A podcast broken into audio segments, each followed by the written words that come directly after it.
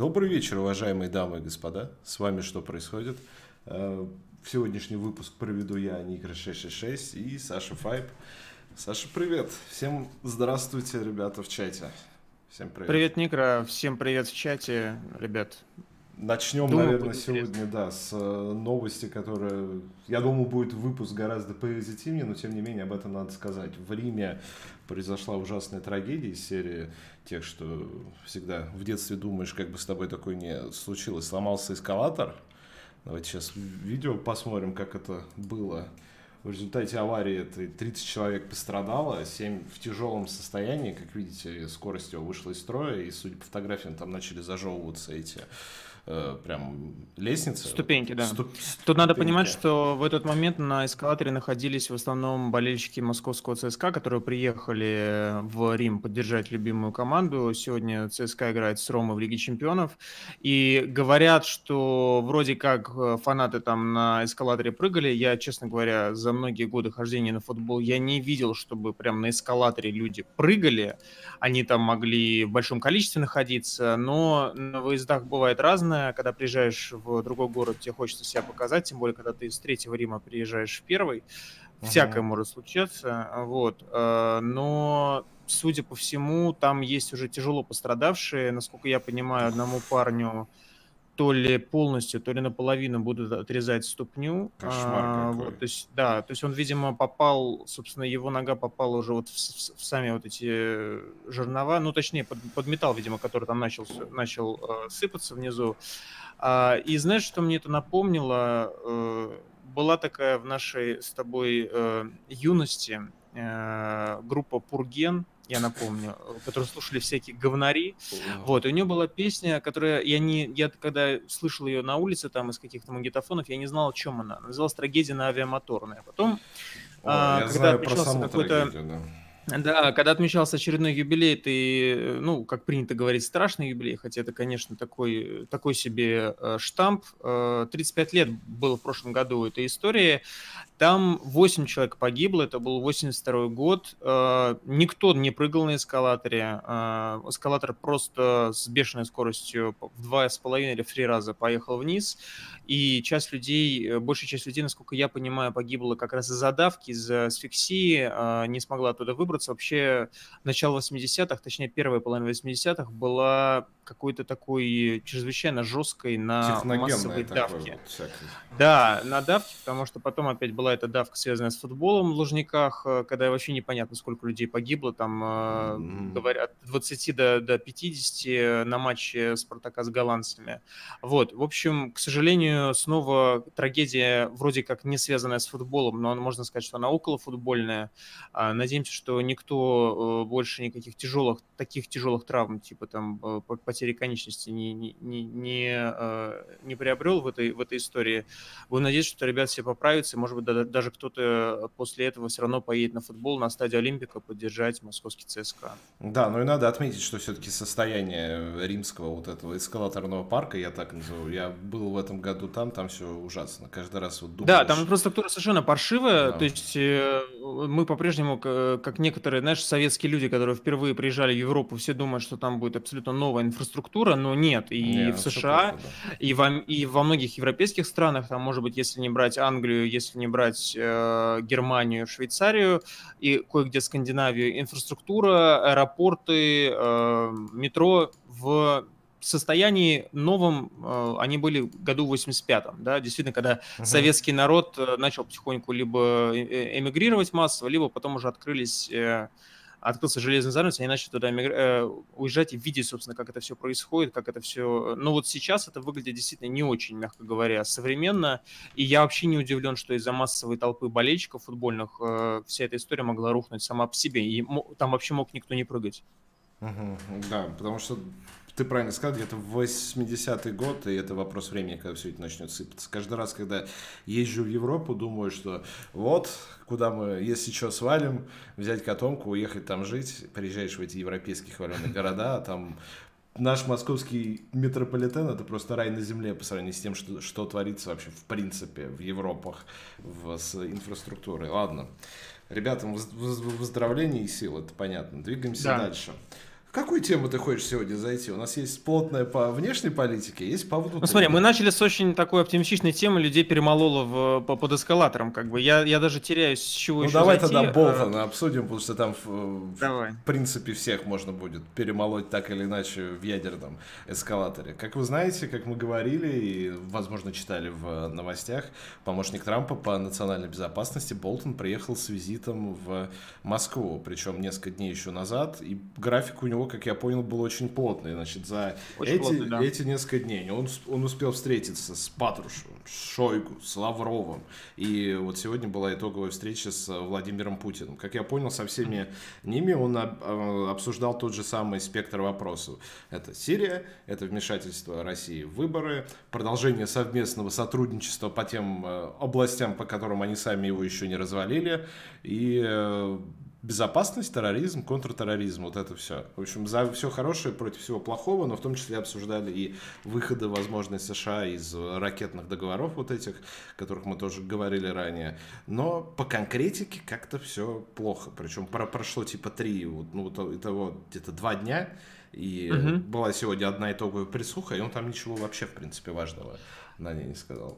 Ты знаешь, ну, так как конкретики в таких мероприятиях в целом бывают не очень часто, давайте вообще вспомним, что все последние там встречи Путина и Трампа, они редко заканчивались тем, что вот был некий предмет договоренности, который был объявлен на весь мир. То есть последнюю, я напоминаю, последнюю пресс-конференцию Путина и Трампа обсуждали не потому, что там о чем-то удалось договориться, а потому что, собственно, пресс-конференция была очень веселая, они там наговорили кучу всего интересного, особенно Трамп.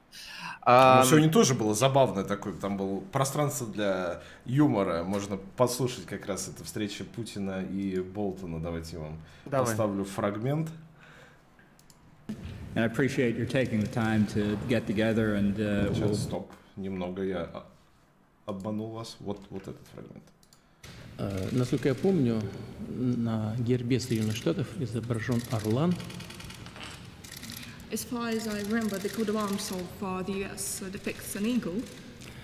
С одной стороны он держит 13 стрел, а с другой стороны оливковую ветвь как знак миролюбивой политики.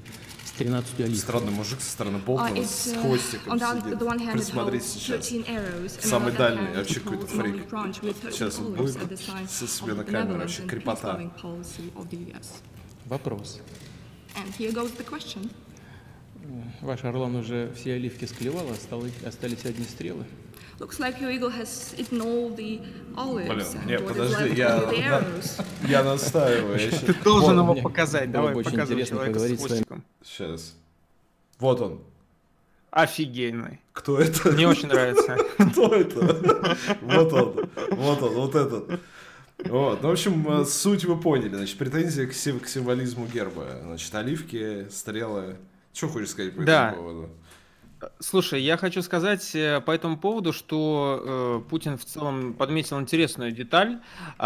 Если мы увидим, насколько я понимаю, это президентский штандарт, и одновременно это же изображение изображено вот этой большой печати, да, Great Seal, которая является американским официальным гербом, там орел смотрит... вот как он сейчас, да, изначально смотрит в сторону оливок, вот этих 13 изначальных штатов, да, 13 оливок как символ мира. Но так было не всегда. Если мы посмотрим на левое изображение, президентский штандарт выглядел немножко по-другому. Орел смотрел в сторону стрел. И вроде как поговаривают, что есть такая даже легенда, она звучала в американском сериале «Западное крыло», «West Wing», что... в зависимости от миролюбивости или наоборот, какой-то милитаризованности американского президента, американского руководства в данный момент, орел мог смотреть либо в сторону мира, либо в сторону войны.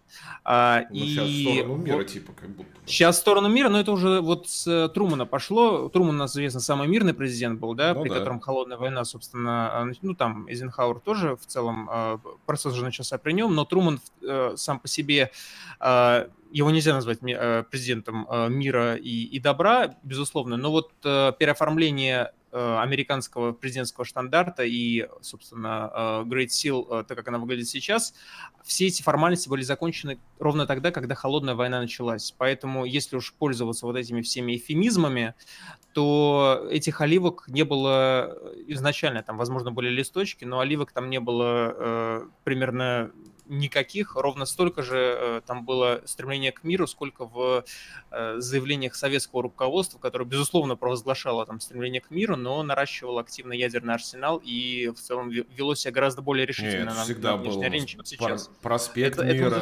все связано с миром, что у нас партия мира, партия добра, ну все хорошо. Отличный трудовой народ СССР хочет только совместного процветания, жизни, чтобы был мир над головой и чтобы умерли все капиталисты, которых тогда полземного шара было. Но это издержки. Все так. Все так. Но возвращаясь к сегодняшней встрече Путина и Болтона, конкретика все-таки есть. Так, давай все-таки не забывать, что они договорились о главном.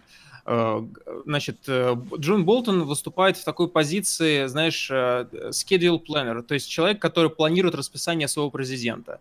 Поэтому 11 ноября Путин и Трамп встретятся в Париже. Там будут торжества по случаю очередной годовщины, насколько я понимаю, начала Первой мировой войны, если мне память не изменяет. Что-то связано с Первой мировой войной. Связано с Первой мировой войной, да. Это очередная годовщина, то есть там будет и Франция, и Германия 100%, и уже объявлено, что там будет нормальная встреча Путина и Трампа. Это означает, что вместо ноябрьских санкций, которые нам все обещали, и благодаря которым, собственно, я напоминаю, да, там рубль пошел вниз. Я бы не стал так спешить, что вместо. Мне кажется, это вместе. Я думаю, да, я думаю, они введут, а потом Путин приедет разговаривать, либо... Никра, там много что друг на друга накладывается, метеормы, вот эта встреча и так далее. Судя по всему, санкции именно вот в те даты ноябрьские, когда их вроде как планировали там в начале лета, их не будет. Будет вот эта встреча, о чем-то там будет договорено, но вот то, что эта встреча назначена на 11 ноября, Путин и Трамп увидятся и, видимо, проведут очередную зажигательную пресс-конференцию, на которую мы все будем смотреть и потом долго цитировать, разбирать, в том числе в эфире, что происходит. Ну, они хорошие шоумены. Что я могу сказать? Почему бы и не процитировать, и не пообсуждать? Они генерируют, да, трафик. И друг другу, и всем остальным вместе. Вот это, собственно, важный момент. Другой важный момент по итогам встречи Путина и Болтона, и вообще визита Болтона. Тут немножко все перепутали, решили, что вот Америка выходит из договора прямо сейчас. Нет, там все-таки была из договора по ракетам средней и малой дальности, который был заключен 31 год назад в Хельсинки Рейганом и Горбачевым. Видимо, из договора они, безусловно, выйдут из этого договора, но произойдет это примерно в марте-апреле, потому что по официальной процедуре, если какая-то сторона захочет выйти из этого договора, она должна поставить в известность другую сторону за полгода. Соответственно, если мы отсчитаем от 20-х вот этих чисел октября, полгода это, насколько я понимаю, будет апрель. Вот примерно тогда это произойдет официально. Что будет этому сопутствовать, мы не знаем. Возможно, там будет объявлено о каких-то уже новых видах вооружения, об испытаниях, о контрактах заключенных там с нашей стороны, с американской. Может быть, какие-то начнут подвижки быть по развертыванию дополнительных там единиц техники со стороны НАТО в странах Восточной Европы и Балтии. Мы пока этого не знаем, но вот известны некие формальные рамки. Все должно произойти в течение этого полугода. Но они еще важную вещь, ну это не Болтон, а Трамп в частности, прояснил, что у них какие у них претензии фундаментальные к этому договору, что они только относятся к России, но не захватывают другие страны, у которых у Соединенных Штатов, которым есть опасения. То есть, в частности, было сказано про Китай, что надо бы Китай подтащить тоже под новый формат этого договора.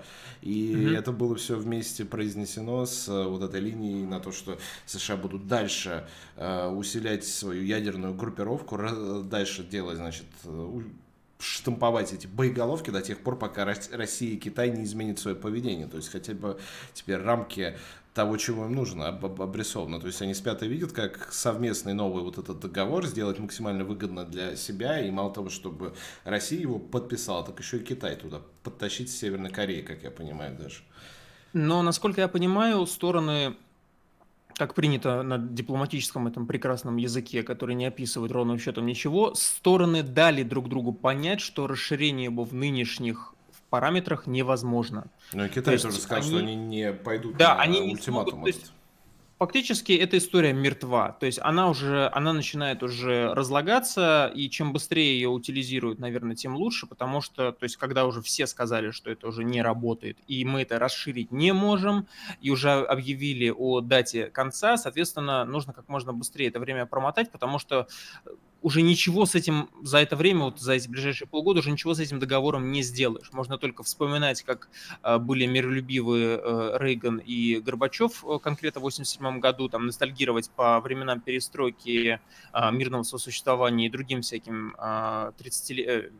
Как Медведев ездил с Обамой бургеры пить, пиво пить. И вместе они в лимузине догоняли. Хорошие были времена.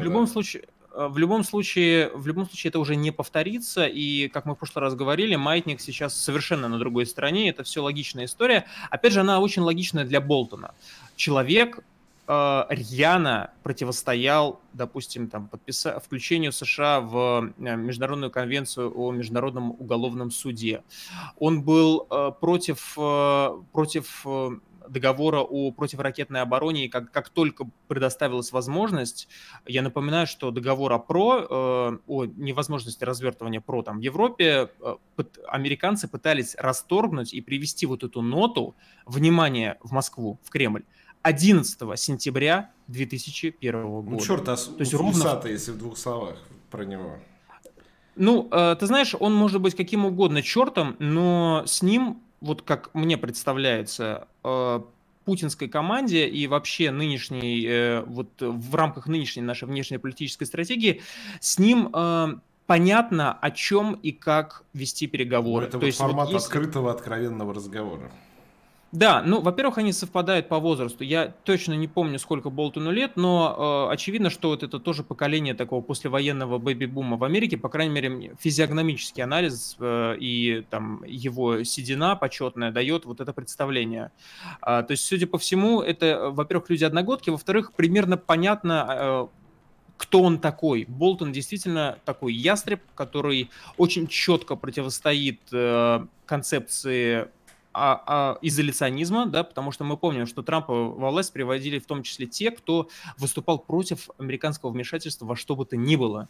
Но сейчас, как мы видим, вот этот компромисс между изоляционизмом и ястребизмом, если уж называть это так, он уже невозможен, и фактически Трамп и вынужден, и сам, он не беспомощный какой-то больной ребенок, который не может принимать сам решения. Он сам действует так, как и действовал в его случае бы какой-то ястреб, да, как действовал бы в его случае там Джордж W. Буш второго срока. Поэтому ничего удивительного в том, что с Болтоном вести переговоры не означает приятно, да, но, по крайней мере, понятно, в этом ничего странного нету. И опять же, вот то, что именно он объявляет о разрыве РСМ и РСД, очень ложится в его личную биографию, вообще, кто он такой на самом деле.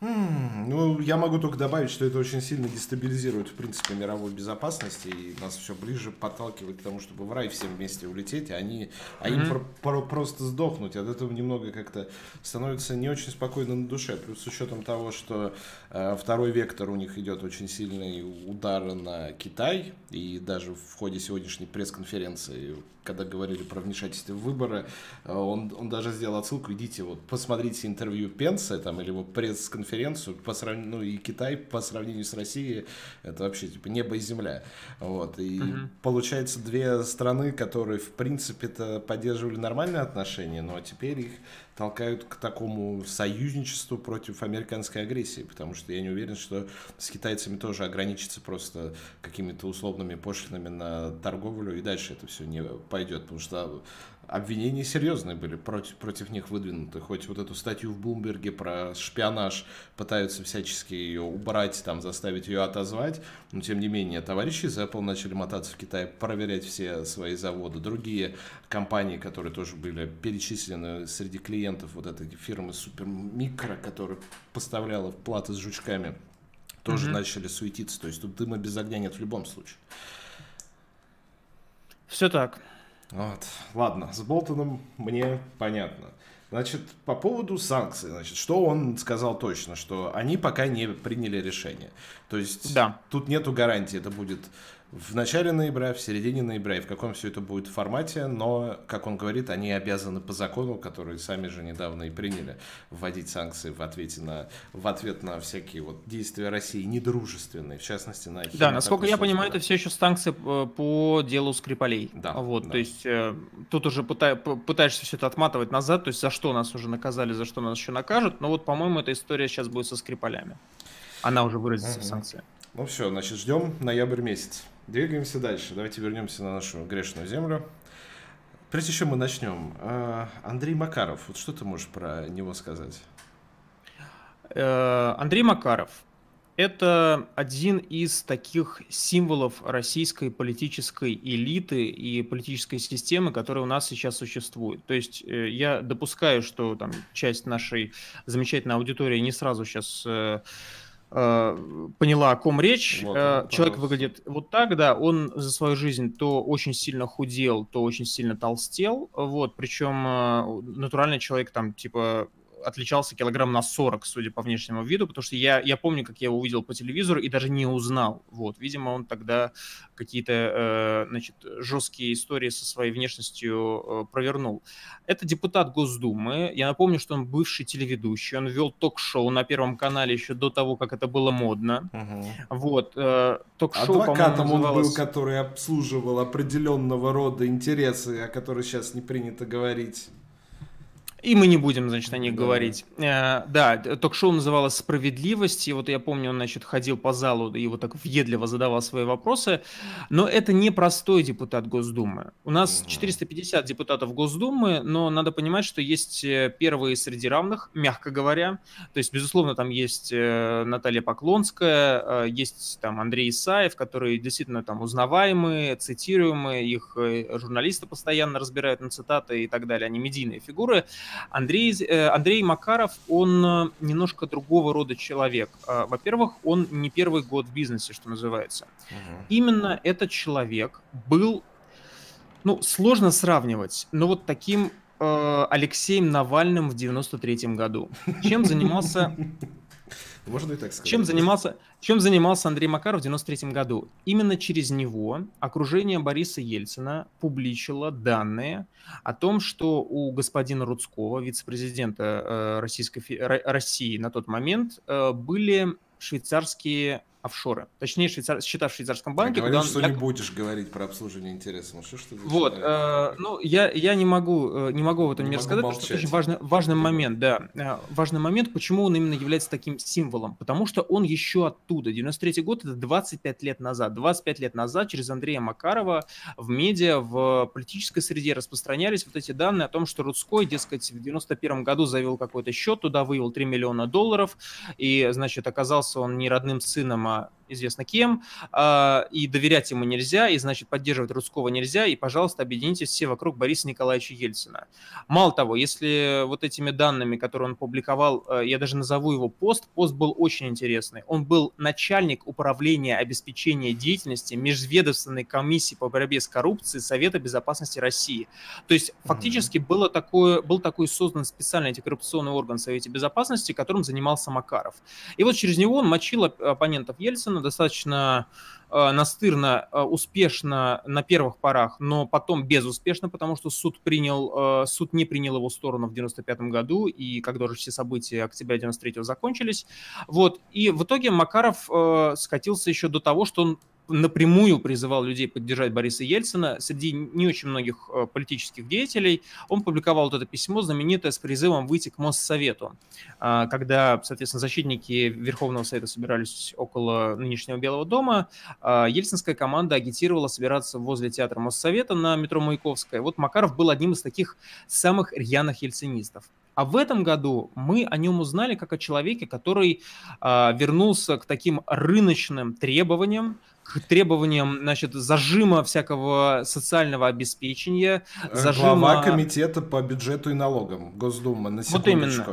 Вот именно. Он такой, он выступает в функции жесткого монетариста. То есть вот по сравнению с ним заявление Алексея Леонидовича Кудрина, который, я так понимаю, у нас на обложке видео будет, вот, по сравнению с ним Алексей Леонидович Кудрин почти Глазьев, потому что то, что говорит Макаров, прям радикально. То есть, во-первых, он достаточно жестко отстаивал пенсионную реформу и отстаивал ее жестче, чем возможные там чины правительства и другие люди, которые этой всей историей занимались. Он не стеснялся в высказываниях и был достаточно радикален, как будто бы, то есть, вполне можно допустить, что он допускал, там народ на это мог реагировать не очень, скажем так, сдержанно, потому что и он не стеснялся в выражениях, в каких-то формулировках, в решимости эту реформу провести, и там, безусловно, компромиссом он был не готов. Сейчас Андрей Макаров, насколько я понимаю, занимается уже другой темой. Вот эта история с, собственно, доходами самозанятых граждан. Да, правильно я понимаю? Что было, значит, у них заседание комитета, как я понимаю, этого по бюджету и налогам. Причем, опять-таки, прежде чем мы начнем, хотя нет, давайте, наверное, посмотрим фрагменты, а потом я поделюсь своими опасениями по поводу всей этой истории. Так, давайте послушаем, значит, как это все выглядело. Коллеги, просто хочу напомнить, что у нас с вами... в числе лиц с таким голосом, конечно, это особенно не повоюешь. По статистике 82 миллиона человек. В фронте госдумовском, мне кажется. А работающего населения, за которое платят страховые взносы, 52 миллиона. Вот 30 миллионов, они где-то. Вот. Значит, он нашел 30 миллионов человек самозанятых. Чтобы вы понимали, кто такие самозанятые сейчас, точнее, как их определяют? Это репетиторы, нянечки, люди, которые занимаются уходом там, за пожилыми людьми, такого рода, значит, работа. Помимо них еще люди, занимающиеся клинингом, уборкой. То есть, и собственно, все. И остальные, кто подходит под определение самозанятых граждан, то есть получают доход там, от оказания услуг, которые не попадают уже в рамки остальных деловых отношений. Вот, значит, он их насчитал 30 миллионов. Следующий фрагмент. Значение налогового администрирования, приведя предложение по самозанятым, как вариант, который предлагает увеличить налоговую нагрузку. Вот здесь второй вопрос, на который, безусловно, очень важно ответить. Налоговая нагрузка. Если вот человек не платил никакие налоги, хотя должен был их даже по Конституции платить, законно установленные налоги и сборы, не платил, а мы предлагаем ему что-то заплатить, это увеличение налоговой нагрузки или не увеличение? Это абсолютно фундаментальный вопрос, на который надо ответить. Вот авторы законопроекта убеждены, что это не увеличение налоговой нагрузки. Это попытка... реализовать статью Конституции, которая говорит о том, что каждый должен платить законно установленные налоги и сборы. То есть ты понял, они не увеличивают налоги, они Конституцию заставляют людей соблюдать, реализуют статью Конституции, Файб. Это не просто увеличить налоги для самозанятых граждан. Они пытаются соблюсти Конституцию. Значит, что эти уважаемые, можно сказать, люди предлагают? Да, вот это важная история, я просто хочу, чтобы все поняли, это не какие-то мелкие поправки, это вот такая капитальная история по поводу доходов физических лиц и вообще оборотов ваших физических счетов в банках. Потому что они сейчас это подносят как исключительно для, значит, самозанятых, что якобы будет специальное приложение, в котором ты можешь отметить, что ты самозанятый гражданин, и ты можешь подать, значит, поучаствовать в этой суперпрограмме. Значит, у вас должен быть доход в пределах 200 тысяч рублей в месяц, и через эту программу вы можете отчитываться о своих доходах с привязкой к счету, и с каждой как бы новой суммы будет автоматически зачисляться либо 4% налога, если вы оказываете услуги физическим лицам, либо 6%, если вы оказываете услуги ИП и юрлицам. Что в этом, значит, в этой истории во всем плохо? Первое. Они целую, значит, мониторинговую систему сейчас под нее подключают. То есть нужно понимать, что это как вот... Вместе, видимо, с Росфин-мониторингом, я так понимаю. С налоговым, кто еще мониторингом может заниматься в этой стране? Со всеми. Значит, это одна большая классная история про начало контроля за доходами и расходами физических лиц. Потому что это как вот эта вот градация. Вы сейчас находитесь здесь. Вот сейчас они пришли за самозанятыми гражданами. Но эта система позволит им... Сейчас у меня даже фрагмент есть, я его потом, наверное, поставлю, если нужно будет. Через, значит, отслеживание ваших расходов и доходов по счетам, которые вы им показываете там, впоследствии анализировать, не обманываете ли вы, значит, налоговиков, и, может быть, вы налоги утаиваете. Потому что они говорят, что ну вот сейчас есть у всех, значит, приложение в телефоне, и вы ездите на такси, у вас есть банковские приложения, и вот ну там же видно все, налоговая просто зайдет и посмотрит. И они говорят это все открытым текстом. Значит, они под этот законопроект сейчас подтащут Пока в экспериментальном варианте, но у них есть очень много заявок из других регионов, но пока только в 4. Москва, Московская область, Татарстан, татарам привет, и Калужская область. Значит, это в этих регионах... Самые, да, прогрессивные наши регионы. Да, это будет в экспериментальном режиме работы.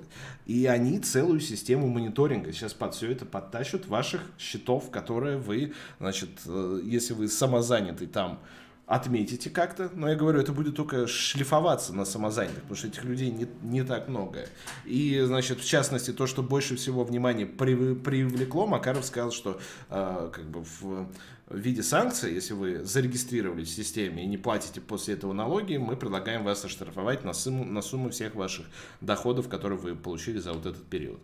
Да, и вот это, ну, это уже звучит немножко, скажем так, угрожающе, потому что когда Макаров, когда депутат Макаров, занимающий не последний пост, и опять же, я сейчас перечислил его бэкграунд, в разные моменты истории современной России этот человек играл не последнюю роль. Он сыграл важную роль во время вот этой всей истории с пенсионной реформой. Он был одним из ее основных спикеров. И сейчас, я думаю, что его выступление означает, ну, мягко говоря, пристальное внимание контролирующих органов к тому, что у вас на карточке банка.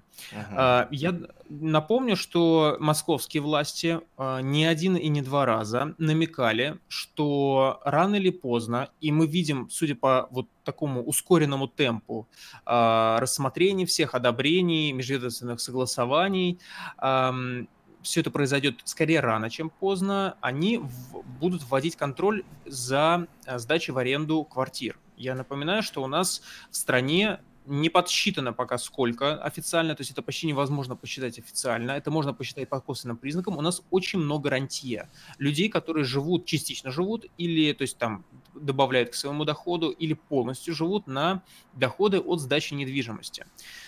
Я боюсь сейчас там спорить с какими-то реальными фактическими данными, но я предположу, что, скорее всего, процентов 75 или даже 80 тех, кто живет на доходы со сдачи недвижимости, это родственники умерших бабушек, дедушек и так далее, которые сдают эти квартиры. Это не те люди, которые покупают инвестиционную недвижимость в свежих... Вот эти как раз в открытую живут, вот те, кто да, покупают. Вот именно. Вот. То есть рантье – это люди... У нас рантье становится скорее не из-за достатка, а из-за недостатка денег. То есть это людям позволяет более-менее там к своей пенсии эти деньги прибавлять или к своей не очень большой зарплате. Поэтому, и я напоминаю, что московские власти об этом говорили уже не первый раз. Макаров сейчас говорит о том, что они будут отслеживать всех репетиторов, всех уборщиц. Я не знаю, почему он насчитал 30 миллионов.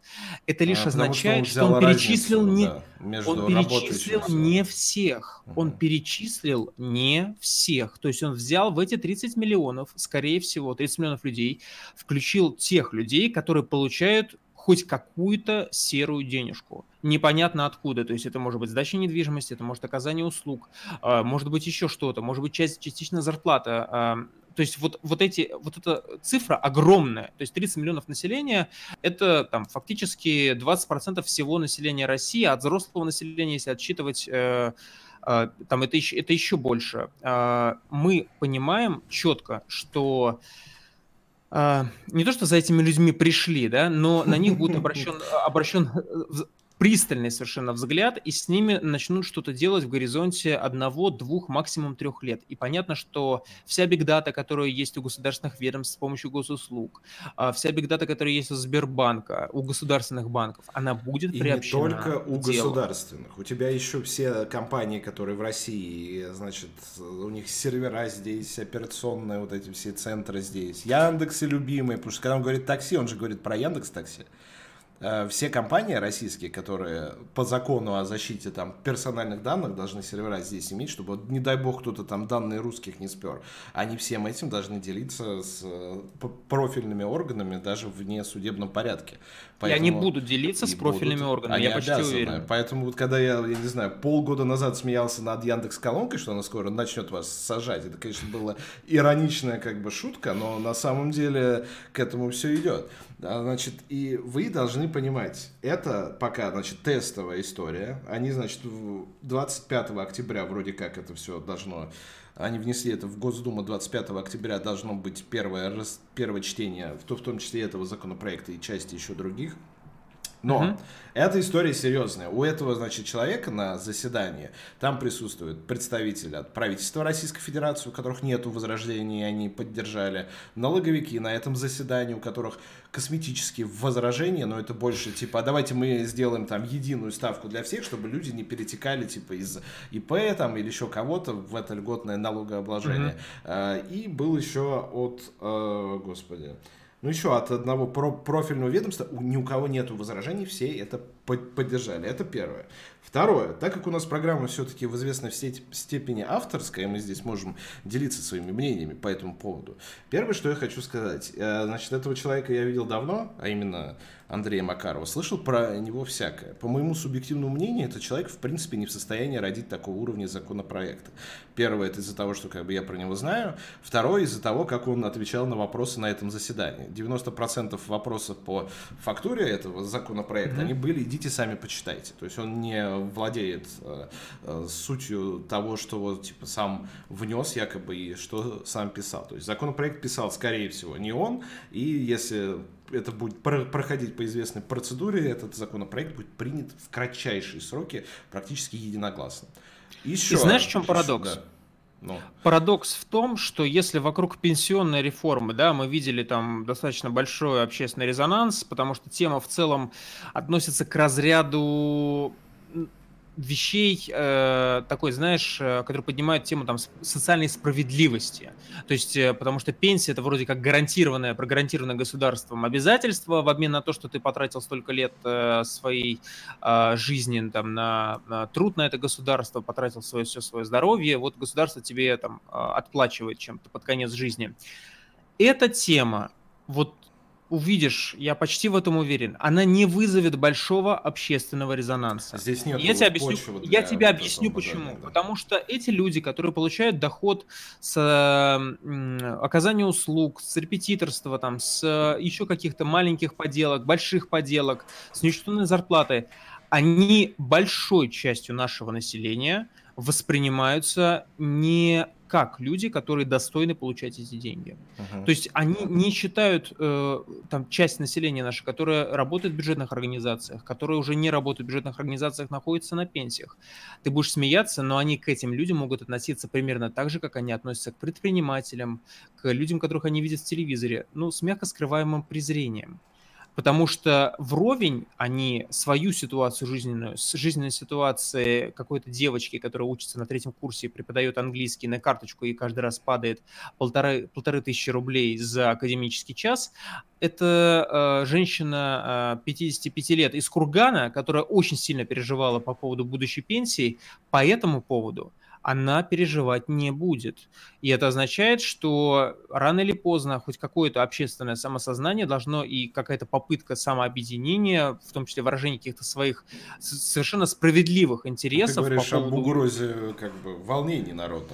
Нет, я говорю о том, что как раз этих волнений не будет в связи с этой темой совершенно точно. И даже если они введут обязательный налог и штраф за сдачу квартир, этих волнений тоже не будет, потому что другая часть населения будет считать, что вот эти люди, они, пусть они платят эти налоги, почему мы должны платить налоги, а они нет.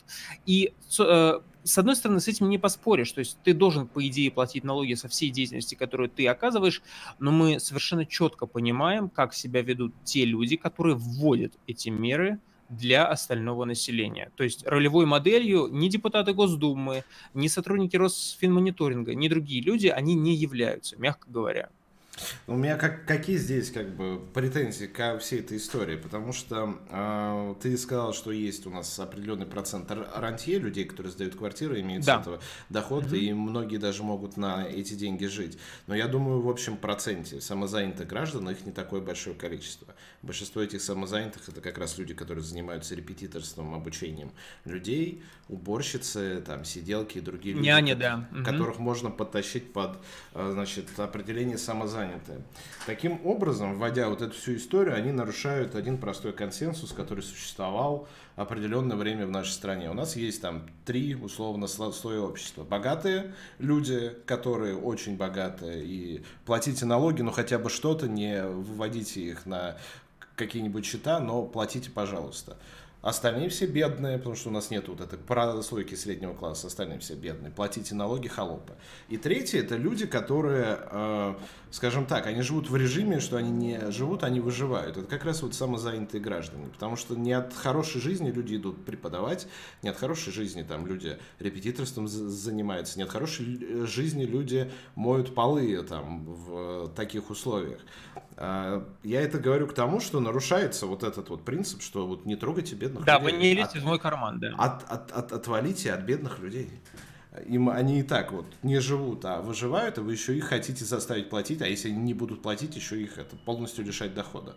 Ну, вот. Потому что, да, люди, новая нефть, как любит говорить Екатерина Шульман, вот, и понятно, что если власть считает, что есть недостаток ликвидности в казне, то давайте, соответственно, обратимся в карманы населения и возьмем эту ликвидность оттуда, потому что, опять же, еще один парадокс заключается, наверное, я думаю, мы эту тему можем уже закруглять.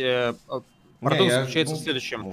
Да, государственные служащие, вот чиновники, люди, которые сидят, разрабатывают все эти законы, их обсуждают на совещаниях долгих, бесконечных, они в полной уверенности находится, что население на самом деле у нас живет неплохо. И многие вещи они скрывают от государства.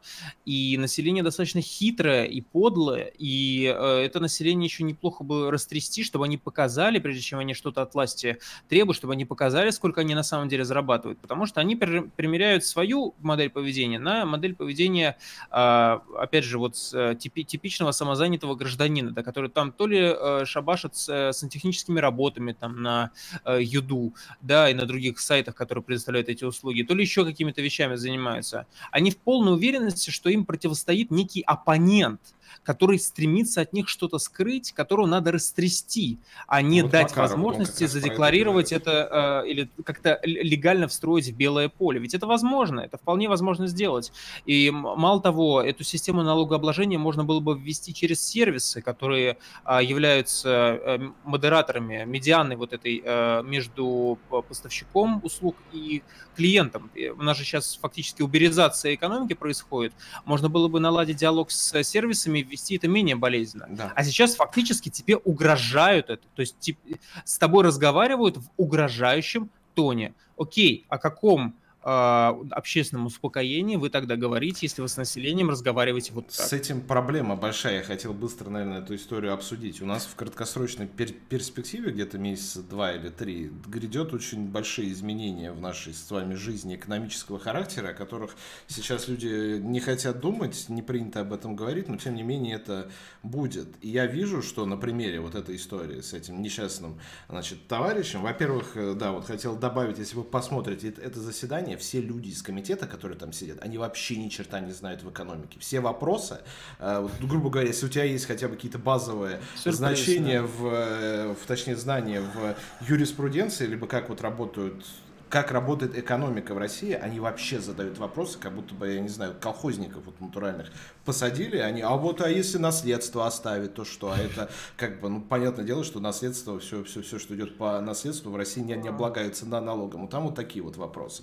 В общем, лоботомированные участники остальные комитета. Вот. На примере этой истории я вижу систематический проеб вот этой системы информирования населения и правильное разъяснение хотя бы со стороны депутатов подачи этого материала. Ну, хотя бы не хамского общения, то есть, типа, да, им не противостоят сейчас там 5 каких-то, знаешь, разгневанных теток, которые выходят там против строительства многоэтажки в своем дворе.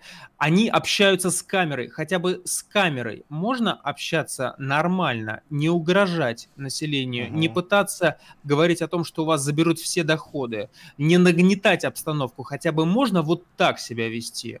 Вот я думаю, что депутату Макарову можно было бы задуматься об этом. Тема, в принципе, фигня, но ее обсуждение, ну, я имею в виду, с точки зрения глобально для России не такой проблемной, как бы, тема, но какой абсолютно, вызвала, я говорю, можно с сервисами общаться, общественный резонанс. А теперь дальше у нас в ноябре возможные санкции, и бог знает, что будет с национальной валютой, если это будет худший вариант.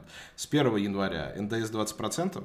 С 1 января заканчиваются меры правительства по сдерживанию цен на бензин, плюс к этому плановый рост акцизов, в том числе на бензин.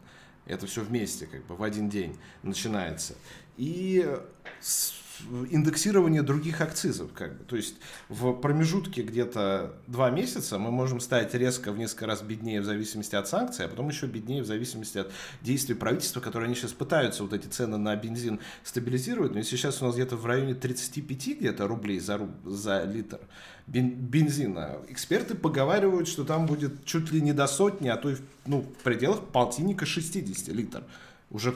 Я думаю, что 100, конечно, никакой не будет, хотя я не силен в прогнозировании цен на, значит, углеводороды, но, опять же, да, то есть ситуация непростая. Только что пенсии, только что история с пенсиями прошла, только и что вот СНДС вот, прошла. Да. И вот так вот общаться, так вот угрожать, да, не разбираясь в теме, не углубляясь в собственный законопроект, который ты представляешь, или там, насколько я понимаю, законопроекта еще как такового нету, то есть это все еще идет его обсуждение. Ну, то есть так нельзя делать, это очень чувствительная материя, особенно с учетом, что, черт возьми, ты общаешься с теми, кто генерирует тебе те деньги, с которых они все равно потом платят ритейлерам, да, которые потом уже платят налоги и так далее. То есть это все равно оборотные деньги в стране, которые генерируют спрос и прочие всякие вещи, важные для хоть какого-то функционирования нашей прекрасной рыночной экономики. Короче, к чему я веду? У нас в ближайшее время, как сказал Медведев, ждут тяжелые годы, и я вижу, что система вот работы с населением и хотя бы правильная подача информации не работает. И я вижу в этом большую угрозу национальной, можно сказать, безопасности, потому что если такие же, как вот этот Макаров, будут дальше озвучивать все эти вещи и комментировать таким же образом, нас к концу года ждет очень веселые последствия. То есть работу по информационной поддержке всего этого им надо как-то начинать сейчас уже, людям объяснять, а что вообще будет, чтобы ни для кого это не было шоком. И начинать надо было еще вчера, потому что скоро это будет уже поздно, если все продлится в таком духе. Вот, я поделился своими опасениями на этот счет. Предлагаю двигаться к следующей теме. Давай. Украина. Украина. Что там у хохлов? Наконец-то, спустя долгие годы, я услышал вот это словосочетание «санкции в отношении Украины». Президент Ты ждал, да? Ты надеялся. Я надеялся. Я вот с первых дней ждал и в итоге дождался, а дождался какой-то херни на самом деле, ну да ладно. Значит, 22 октября президент Владимир Путин подписал указ, значит, о введении специальных экономических мер в связи с недружественными действиями Украины. 2018 год на дворе, значит, санкции хохлядские действуют там чуть ли не с 14, ну, с 15, наверное, все-таки. А сильно украинские санкции ударили по твоему семейному бюджету, скажи мне? Не знаю, не знаю. До сих пор не могу посчитать, такой провал, короче, идет прям. Ну так вот, значит, ввели специально эти санкции, вводят. Определять их будет правительство, так же, как и список лиц, которые, физ и юрлиц, которые попадут под российские санкции. Значит, они будут действовать против граждан Украины, которые занимаются целенаправленным вредительством и вредят России. Значит, как говорят кто-то там из правительства, в списке только физлиц уже там в первом этом наметке его уже около 100 человек. По поводу юрлиц пока непонятно. В том числе там будут представители бизнеса украинского и прочее. Значит, что им грозит именно лицам? У них будут заблокированы активы на территории Российской Федерации, денежные средства, они не смогут ими распоряжаться, так же, как и своим имуществом. Плюс к этому планируют добавить еще определенные ограничения на товары, то есть они не смогут ввозить что-то там свое к нам, но... Что именно, пока сложно сказать. Хоть и отмечается, что украинцы не любят об этом говорить, но товарооборот между Россией и Украиной, он колоссально большой, и мы там основной их рынок. И вот какие-то... 10 ярдов. Да, какие-то группы товаров могут выпасть из всего этого, и ну чего, я посочувствую только людям, которые это делают, хотя, в принципе, на примере того, что я лично потребляю, вот у них была такая-то марка консервов «Верес», всякие вот эти кабачковую икру и прочее. Как только вот начались проблемы с хохлами, она пропала на год, потом они просто открыли завод в России, и все, он опять вернулся. В общем, дорога... И этот завод, насколько я понимаю, тоже может пострадать, потому что указано, что под санкции могут попасть предприятия, расположенные на территории Российской Федерации. Знаешь, что хочу тебе предложить? Вот вернись в...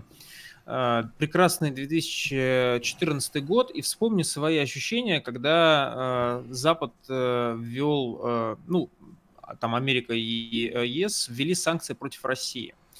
Вот напомню, что примерно общая риторика в отношении этих санкций, да, была такая сродни такому общенародному единению. То есть они пытались, вроде как нас пытаются, значит, согнуть, а мы объединяемся и не сдадимся. Санкции да, ну это санкции за Крым, потом были санкции за Донбасс, которые очень сильно были подогреты историей со сбитым Боингом.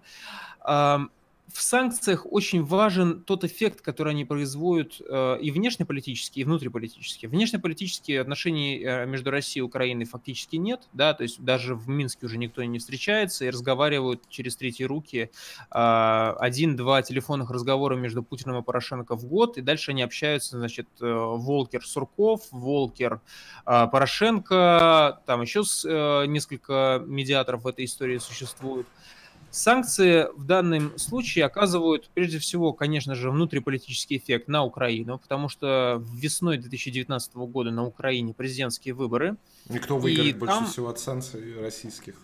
Там непонятно. Там, понимаешь, в чем дело? Безусловно, там Порошенко будет эту историю использовать как примерно так же, как мы пытались использовать историю с западными санкциями. То есть он будет призывать к национальному единению. Бизнесмены и политики, которые под эти санкции подпадут, как только список опубликуют, я думаю, что список уже на этой неделе появится. Слушай, у нас, кстати, с западными санкциями все отлично. Ты спроси у любого человека, 90% населения тебе скажут следующее, что санкции – это Запад, а именно Франция, американцы запретили нам ввозить, значит, хамон, сыры и вот это все. То есть, а шо не так? Вот это вот российские антисанкции, которые мы сами ввели против их групп товаров, в понимании населения, это их санкции. То есть они перевернуты наоборот, и все люди думают, что ну это проклятые французы нам запретили сыры свои возить. У нас люди с парадоксальным мышлением. Это, с одной стороны, грустно, с другой стороны, смешно. Поэтому тут по этому поводу грустить сильно не надо. Давай все-таки вернемся на Украину в формате, как вот на них воздействуют эти санкции.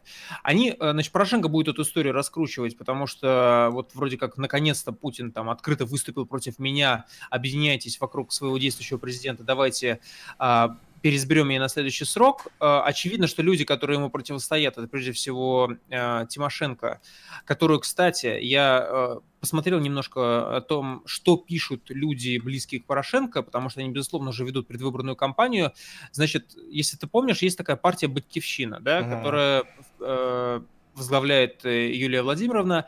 Так вот, партию «Батьківщина» люди, близкие к Порошенко, больше не упоминают. Такой партии нет. Есть, внимание, в кавычках, пророссийская партия «Родина». То есть никаких других партий у Тимошенко больше нет, только пророссийская партия «Родина». Они еще придумывают ей всякие прозвища. Удивительно циничная мразь, они ее называют. И, соответственно, употребляют такие аббревиатуры. Я немножко от дискурса немножко офигел. То есть, ладно, мы на свое жалуемся, но дискурс там такой очень специфический, очень такая жесткая борьба мемов. Не на гос, на крупных ТВ-каналах все это обсуждают. Насколько я понимаю, у них вообще нету претензий, точнее, проблем с хотя бы, ну... успокоением, что ли, риторики. Они прям вот эту всю херню выдают в фронтайм. Сейчас та стадия, когда надо разогревать. И вот им как раз эти санкции, с одной стороны, помогут. С другой стороны, безусловно, пострадают люди, близкие к администрации Порошенко, потому что, как сказали в Совете Федерации, даже процитирую, значит... В этом плане Россия особо усердствовать не будет, скорее всего, если под санкции попадут какие-то структуры, то попадут те, которые имеют, формулировки обалденные, политический хвост. То есть, очевидно, что будут рубить тех, кто так или иначе софинансирует компанию Порошенко, является людьми, там, имеющими свои интересы в правительстве, крупными лоббистами и так далее. То есть будут бить по тем, кто близок к нынешнему режиму. Это не все. Мне кажется, тут четко задача опрокинуть Порошенко, чтобы он выборы проиграл, а с Тимошенко уже договариваются, если она выиграет. Не знаю, насколько это получится, вот, но, опять же, тут важно не только то, против кого эти санкции ведут, но и то, как это будет, собственно, самой Украине воспринято, потому что иначе зачем это еще вводить, кроме того, классная тема, ты можешь вытащить все это наружу, что оказывается. Мало того, что там какая-то шоколадная фабрика у Порошенко, выяснилось, что там у него сына, какой-нибудь бордель, где коз насилуют, значит, эти хохлы приезжие где-нибудь в Ростовской области, он официально не задекларирован, но при этом там финансируется из черного фонда Порошенко. То есть можно кучу всего вытащить с такой внутриукраинской политехнологической точки зрения и подвести тоже кучу всего. А вот как ты вот прокомментируешь заявление Пескова в связи с этими санкциями? Украинский народ был и остается братским народом для России, за исключением неудачных представителей этого народа, которые погрязли в националистических и ультранационалистических настроениях. И это все было подводка к тому, что мы вводим не против народа Украины, потому что он братский народ, братский, это важно, братский народ Украины, а против вот единичных представителей. Абсолютная калька с заявлений официальных представителей Белого дома, Госдепа и Еврокомиссии, заявлений 2014-2015 годов, когда они вводили санкции против России. Мы вводим санкции против российского народа. Взгляды мы знаем, твои еще нет. Украинцы братский народ? Я не рассуждаю такими категориями. Я тебе могу так сказать. Если я встречу украинца в неполитизированной обстановке, вот, ну, то есть вот в разряженной обстановке, потому что когда ты встречаешь человека идеологически заряженного, он, безусловно, на тебя готов наброситься и разорвать только за то, что у тебя вот такой паспорт, а не другой. А в целом у меня совершенно нормально складывается общение с моими знакомыми и друзьями даже на Украине, даже сейчас, но я могу четко сказать, что я не мог с ними общаться в 2014-2015 годах. Нам было делать это очень сложно. Сейчас ситуация выровнялась. Вот. Поэтому, да, это те люди, с которыми мне общаться в целом приятно. Не потому, что они украинцы, татары, евреи и так далее, а просто потому, что вот они там живут, и нам так посчастливилось в свое время познакомиться. Они оказались приятными чуваками, моими друзьями. Вот. Поэтому братский народ, не братский народ, это все идеологическая херня, которая... Я смотрю, ты дипломат, хорошо, я понял. Масштабировать ненависть, вот, или потом гоняться задорно. Дипломат, все, я понял, хорошо. Так, ну и, собственно, как я сказал, в общем, список будет определять всех этих санкций правительства, кого они там насчитают, бог его известно, но... Я думаю, список должны скоро публиковать, иначе зачем? То есть обычно это все в рамках одной недели, да, в рамках одной недели релизится. То есть они должны были уже где-то 4 года собирать, судя по логике событий. Так что, я думаю, в ближайшее время можно будет ждать конкретику. Это определенно хорошо. Так, время у нас заканчивается. 56 минут мы уже в эфире. Так что давайте потихоньку закругляться. Но, тем не менее, тема, которую мы брали в прошлый раз, и по ней апдейты пошли. Саудовский журналист. Как его зовут сегодня? Его зовут товарищ Хашогги. Хашогги. Да. Через у тебя Хашогги этих... В прошлый раз, вчера, точнее, да. 2 дня назад был Хашогги. Там 5 вариаций. Нет, давай его все-таки называть Джамаль Хашогги, потому что так, насколько я понимаю, даже в российской, чуть ли даже не советской прессе его уже называли. То есть это типа традиция наша такая кириллическая. Но если написать Хашогги... Не его, а его род, то так, выдается прям карточка Гугла красивая со всеми новостями по теме. В общем, это официально заверенная Гуглом версия, но тем не менее.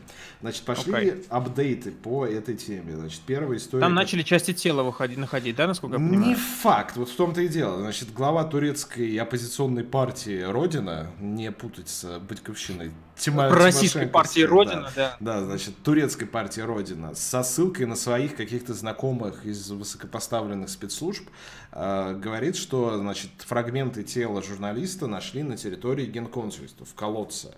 Пруфов этого не было, то есть до сих пор нету ни официальных заявлений от самих спецслужб, ни от каких-то других инстанций фотографий, значит, этих фрагментов нету, ничего нету. То есть это пока в районе слухов, этой новости уже часов, наверное, 18, и до сих пор нету никакого как бы продолжения к ней. Поэтому я бы с известной степенью аккуратно к ней подходил. Значит, это первая история. Якобы нашли на территории генконсульства. Самое основное было, я думаю, это Эрдоган, который выступил в парламенте с большим отчетом перед, в том числе, правящей партии. Он сказал, значит, какие вещи новые, значит, что эта вся история готовилась с конца сентября, что группы, которые прибыли в Стамбул, их было не 2, а 3, они прибыли за несколько дней до событий, съездили на разведку, значит, они в консульстве тусовались в том числе, потом за город под Стамбулом съездили в лес, на разведку туда, и также в провинцию Ялова. Слабо себе представляю, где это, но они туда в том числе тоже ехали. Как я понимаю, таким образом он обрисовал круг мест, где, возможно, фрагменты тела журналиста можно найти. Значит, среди этой силовиков этих были саудовских, были разведчики, судмедэксперты, собственно, сами сотрудники спецслужб.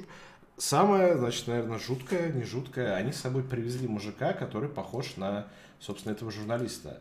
И привезли они его с целью, значит, вот этот момент, когда он заходит, а потом выходит другой, значит, фальсифицировать. В общем, слева это журналист, справа это, значит, вот этот саудит. Которому, ну, так себя не похоже, конечно. Да, которому сделали накладную бороду, но, как я понял, там вся проблема в ботинке. Типа, ботинки у них разные, они мне поменяли ботинки. Ну, штаны, по-моему, тоже разные. И вышел он прямо в одежде журналиста. Ага. Они его грохнули, они его раздели, и он надел его одежду, надел. Окей. И вышел из консульства, сел на самолет, улетел в Риад. И такая у них должна была быть основная версия. Типа, он сел на самолет и улетел. Не сработало, не сработало. Да, так, также пробрасывались там через СМИ информация о том, что якобы они звонили, вот эти, значит, силовики звонили лично в резиденцию наследного принца, и там было несколько звонков, что тоже в известной степени опровергает вот эту версию саудитов, что это вообще какие-то rogue group, что они без приказа и без всего, значит, приехали и убили. Потом следующая версия была, что они поссорились, и они его убили. Тут как-то немного не вяжется. Вот. Ну и, собственно, по Эрдогану как будто бы все. Больше ничего такого он важного не сказал, но предложил их судить на территории Турции. Типа, они убили его хоть и в консульстве, но... Но это важная история, потому что, да, Эрдоган же у нас по степени такой международной самостоятельности, он поднабрал очков в последние годы. Это и его взаимоотношения с Америкой, его взаимоотношения из-за Гюлена, из-за попытки переворота, да, его взаимоотношения с Путиным. Он в данном случае выступил не то что с жесткой антисаудовской позиции, но выступил примерно так, как должен был выступить в своей стране, где он считается непререкаемым лидером. Поэтому вот эти слова, они действительно очень... Ну, если что, я предлагаю вам независимый и честный суд, справедливый, да, турецкий. И я думаю, что еще у нас кое-что прояснится, потому что глава ЦРУ вылетела в Стамбул, или в Анкару она сначала поехала, да, по тому же вопросу, то же самое выяснять. Да, другая жуткая с точки зрения не кровавости какой-то или излишней жестокости, но скорее с точки зрения драматизма произошла вещь. Сегодня были опубликованы фотографии, как наследный принц Бен Салман встречается с сыном убитого журналиста. То есть он жмет руку человеку, чей отец был, по мнению многих, скажем так, и по мнению некого медийного консенсуса на Западе, был убит тем, кто жмет ему руку. И вот эта история, она, во-первых, выражение лиц... Знаешь, когда я видел такое в предыдущий раз? Это вот фотографии детей, расстрелянных врагов народа, которые благодарят товарища Сталина за их счастливое детство. Это вот из этой серии.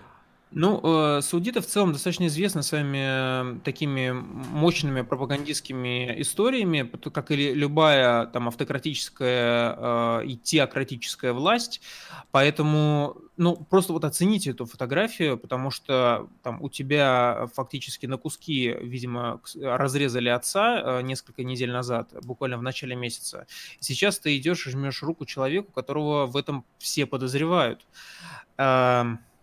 Непонятно, что его сподвигло это сделать, были ли какие-то там угрозы, было ли какое-то там соглашение джентльменское достигнуто. Возможно, что сын на самом деле не являлся таким уж большим сторонником своего отца, такое тоже бывает. Бывает, что это, дети отказываются типа, от своих родителей. Порубите папаню в капусту. Нет, молодец, ну, чувак, давай пожмем руки, но это слишком... Послушай, его все-таки выслали из страны, и очевидно, что сын находился под влиянием. То есть, если его отец уехал, из-под этого влияния находился более-менее в спокойной обстановке, ну, до поры до времени, да, то сын находился, насколько я понимаю, все время в Саудовской Аравии, и что там с ним делали, кто с ним там беседовал, о чем с ним там договаривались, мы не знаем. Сказали, ты либо едешь и жмешь руку наследному принцу, либо с тобой поступит то же самое, что и с папой, про тебя никто даже и не узнал. Окей, даже если бы ему так сказали, понимаешь, некоторые люди выбирают первый вариант, точнее второй. Да, некоторые люди выбирают, окей, делайте со мной что хотите, потому что это мой отец. Дух не хватило. Возможно. Так или иначе, вот эта история с вот этой фотографией, да, которая демонстрирует, что, дескать, члены семьи убитого не имеют никаких претензий к наследному принцу, и вроде как уберите от нас свои грязные руки, не смейте нас в этом подозревать, эта история имеет очень большой пропагандистский эффект. И, конечно, Эрдоган, который у нас выступает в данном случае, как не то, что там борец за права человека, но борец за права конкретного убитого человека, тоже важная история, потому что его, человека, который настолько стремился укрепить свою власть, там посадил кучу оппонентов, разогнал все СМИ, перетряхнул все силовые органы. Подавил вооруженное восстание. Да, его ни во что не ставить в этой ситуации, и просто так на его территории, а несмотря на то, что Саудовская Аравия и его посольство, понятно, что там ограниченный суверенитет у Турции на это место, но так или иначе на его территории осуществлять такое, это тяжелое условие для будущих каких-то переговоров и регулирования этой ситуации, потому что Эрдоган так просто эту историю не оставит, потому что это его, он считает это своим, и вы на моей территории так хозяйничать права не имеете. Поэтому... Привезут они саудитов судить в Турцию или нет? Еще раз? Привезут саудитов судить в Турцию или нет? Я думаю, конечно же, никто никуда никого не повезет, и просто это растянутые и очень тяжелые договоренности во времени будут заключаться, и понятно, что вот фигуры и политической властью Эрдогана эти договоренности будут утяжелены, что называется, потому что, ну, я говорю, это вы не в Андорре это сделали, да, здесь вполне конкретный хан заведует этой страной. Давайте на этой ноте, не буду называть ее оптимистичной, но тем не менее, заканчивать, потому что мы уже больше часа ушли опять в овертайм, но ничего. Господа, спасибо, что были с нами, подписывайтесь на канал, ставьте лайки, оставляйте свои комментарии. Мы с вами увидимся в следующий раз в воскресенье в 20... Нет, стоп, четверг, сегодня только вторник. Четверг. Сегодня вторник, да. В четверг 22:05 на этом канале. Спокойной вам ночи, сладких снов, увидимся в четверг. До новых встреч, всем пока. Будьте здоровы.